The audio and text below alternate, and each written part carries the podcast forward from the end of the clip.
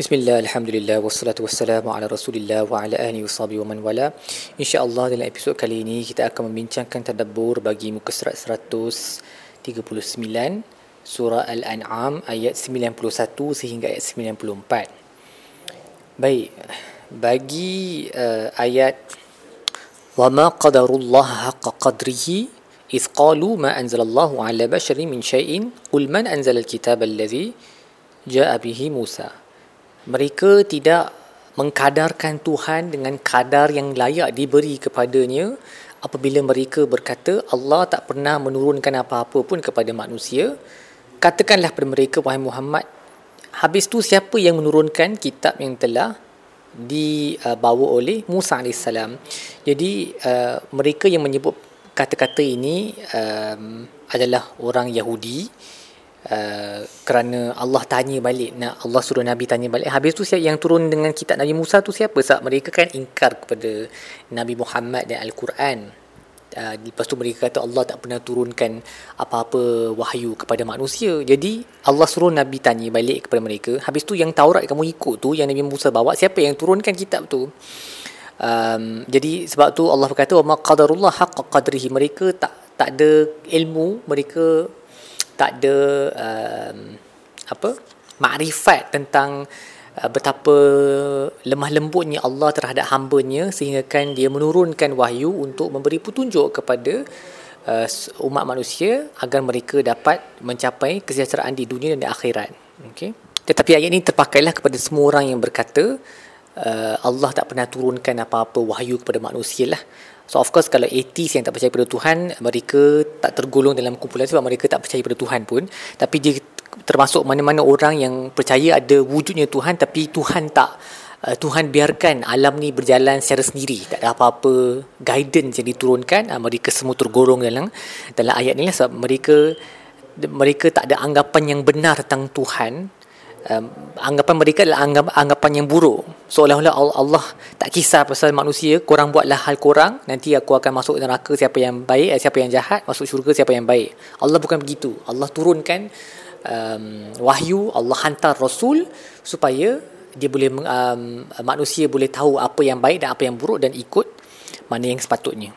Baik, lepas tu ayat wa man aslamu mimman iftara 'ala Allahi kadhiban aw qala uhiya ilayya wa lam yuha ilayhi shay'un siapa yang lebih zalim daripada dia yang uh, mencipta dusta terhadap Allah ataupun dia berkata uh, wahyu telah diturunkan kepada aku sedangkan wahyu tidak diturunkan kepadanya. Wa man qala sa'unzilu mislama anzalallah. Ataupun mereka yang berkata aku akan turunkan seperti mana yang Allah telah turunkan.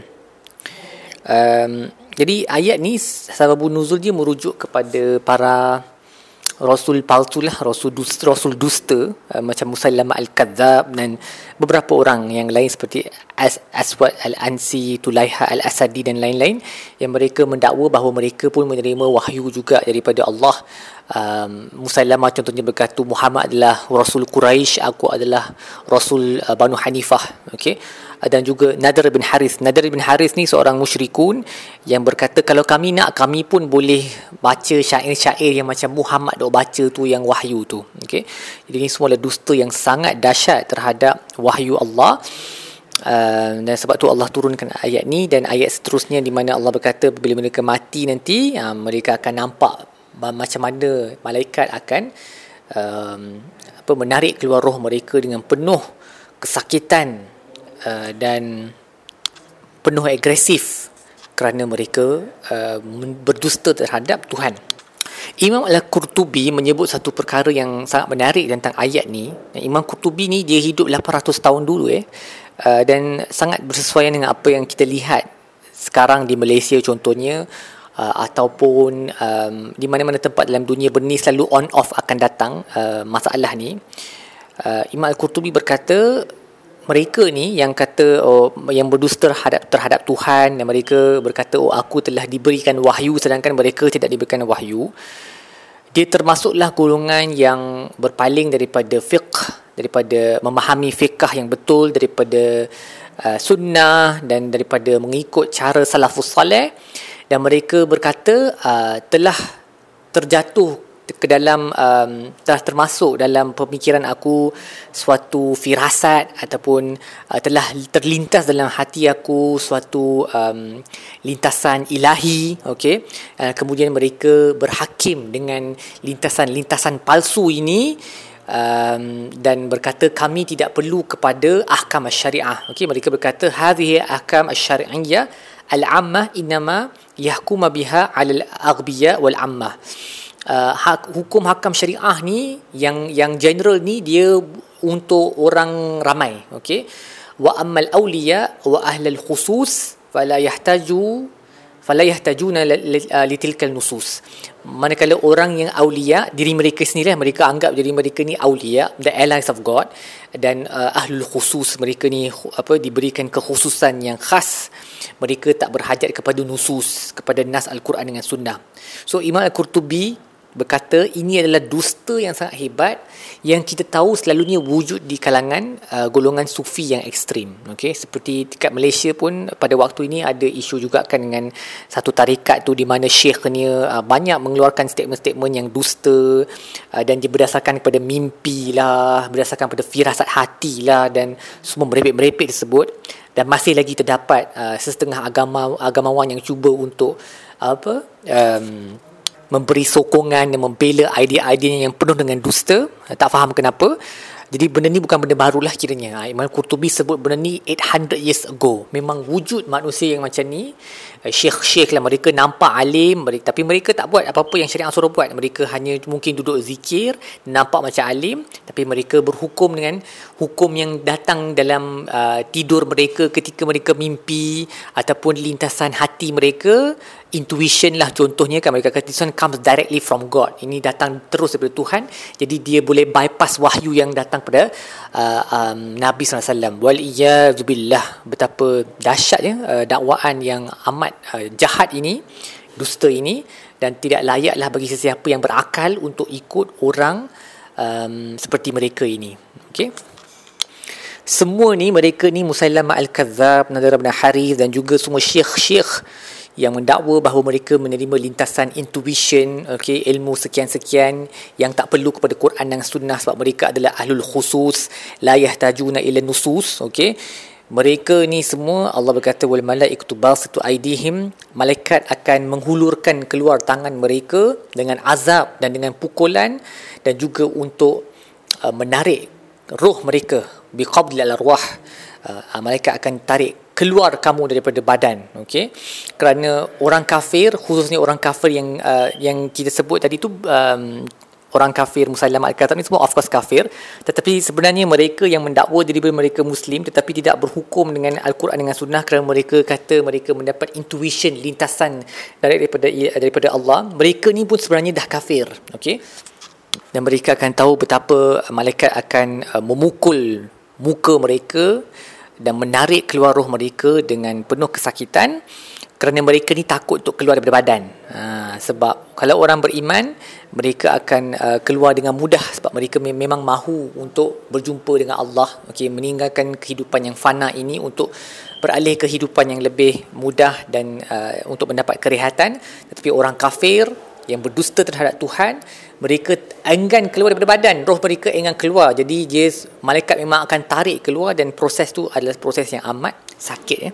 Uh, sebab tu um, dia punya jawapan tu uh, sebab yang ni adalah walau tara kan walau tara maksudnya jika kamu boleh lihat you you expect ada jawapan dekat belakangnya tapi jawapan tu Allah tak sebut. Jawapan tu adalah kalau kamu boleh nampak mereka buat ni, kamu akan nescaya melihat satu keadaan yang sangat ajaib dan menakutkan.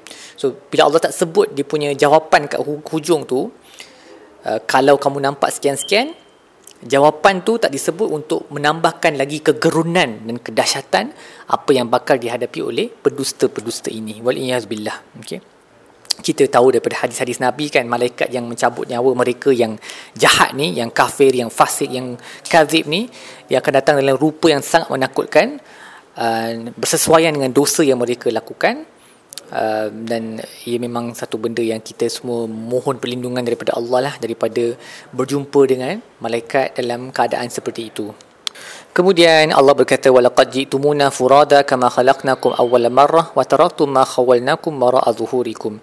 kamu akan datang kepada kami satu-satu seorang-seorang furada seperti mana kami menciptakan kamu pada kali pertama. Dan kamu akan meninggalkan semua nikmat di belakang kamu di dunia ini. Maksudnya kita semua akan datang kepada Allah seorang-seorang seperti mana Imam Al-Qurtubi sebut wahidin minkum munfaridan uh, bila ahl wala mal wala walad wala nasir mimman kana yusahibukum fil ghayy tak ada harta, tak ada anak, tak ada pembantu ataupun siapa-siapa yang dulu-dulu uh, bersama-sama dengan kita dalam keses- kesesatan, tak ada siapa yang akan bersama kita apabila dibangkitkan sendiri, uh, nanti, semua masing-masing sendirian-sendirian. Baik, apa yang kita belajar daripada muka surat ini? Yang pertama, uh, datangilah kitab Allah dengan bertadaburnya, mengagunkannya, menerima uh, menerima nasihatnya sehingga kita memperoleh berkat dan kebaikannya seperti mana Allah sebut wa hadza kitabun anzalnahu mubarakun kitab ini kami turunkan dia adalah berkat. Musaddiqul ladzi baina yaday membenarkan apa yang datang sebelumnya. Berkat maksudnya sesuatu yang banyak dan sentiasa bertambah. Kebaikan yang banyak dan bertambah. Jadi kita sepatutnya apabila kita um, kita kena sentiasa ada masa setiap hari untuk uh, membaca al-Quran mentadaburnya okey? Um, jangan ada satu hari pun yang berlepas yang mana kita langsung tak ada apa-apa baca al-Quran uh, dan kalau kita sibuk kita mengalami apa-apa kesusahan uh, dan kekurangan kesuntukan masa sepatutnya kita lagilah kena menambahkan Quran kerana Quran tu menambahkan keberkatan hidup. Keberkatan ni dia tak boleh measure secara fizikal eh. dia satu benda uh, satu nikmat daripada Allah. Uh, seperti mana yang saya selalu bagi tahu kepada anak-anak murid bila dekat dengan exam dia bukan kena kurangkan baca Quran sebab nak study. Dia kena banyakkan lagi baca Quran sebab Quran tu menambahkan berkat kepada masa kita dan seluruh hidup kita. Janganlah jadikan Quran the first thing yang kita korbankan bila kita kesuntukan masa. It is a very bad move dan dia akan menambahkan lagi um, kesusahan yang kita hadapi pada masa itu. Lagilah kita tak akan cukup masa, lagilah susah kerja yang kita tengah buat tu. Kemudian beringatlah bahawa semua yang kita telah kumpulkan di dunia ni akan hilang begitu sahaja dan kita akan datang kepada Allah seorang-seorang dan berdiri di hadapannya pada hari kiamat. Ingat perkara itu supaya kita mendahulukan semua yang Allah mahukan dan jangan terlalu fokus kepada apa-apa yang kita boleh dapat di dunia ini. Kemudian uh, bergegaslah kepada sel- uh, kepada salat pada awal waktunya, memenuhi semua syarat-syaratnya dan sifat-sifat kesempurnaannya seperti mana Allah menyebut wahum ala salatihim yuhafizun. Bila Allah sebut tentang um, orang yang percaya kepada kitab ni, okey. Walladzina yu'minuna bil akhirati yu'minuna bih. Mereka yang beriman dengan hari kiamat, mereka percaya dan beriman kepada Al-Quran apa sifat mereka ni? Apa sifat defining feature of orang yang beriman dengan hari akhirat yang menyebabkan mereka percaya kepada al-Quran? Wahum ala salatihim yuhafizun. Mereka menjaga salat mereka dengan penjagaan yang paling baik sekali. Itu dia punya bukti dia bahawa kita betul-betul beriman dengan al-Quran. Maksudnya kita boleh fikir katakan kita ni jenis yang kata kita beriman dengan al-Quran tetapi kita tak jaga salat dengan baik. Jaga dengan salat ni bukan setakat salat sahaja maksudnya dia buat dengan penuh Uh, memenuhi semua kesempurnaan sifat-sifat kesempurnaan solat. Contohnya bagi lelaki solat di di musalla secara default okey. Uh, cuba khusyuk dalam solat. Kalau kita belum buat semua tu maksudnya kita punya kepercayaan kepada al-Quran tu pun masih lagi um, tak sempurna lah okey. Baik setakat itu sahaja tadabbur kita bagi muka surat ini. Insyaallah kita akan sambung dengan episod-episod yang lain. Sallallahu alaihi wasallam wa ala alihi wasallam walhamdulillahirabbil alamin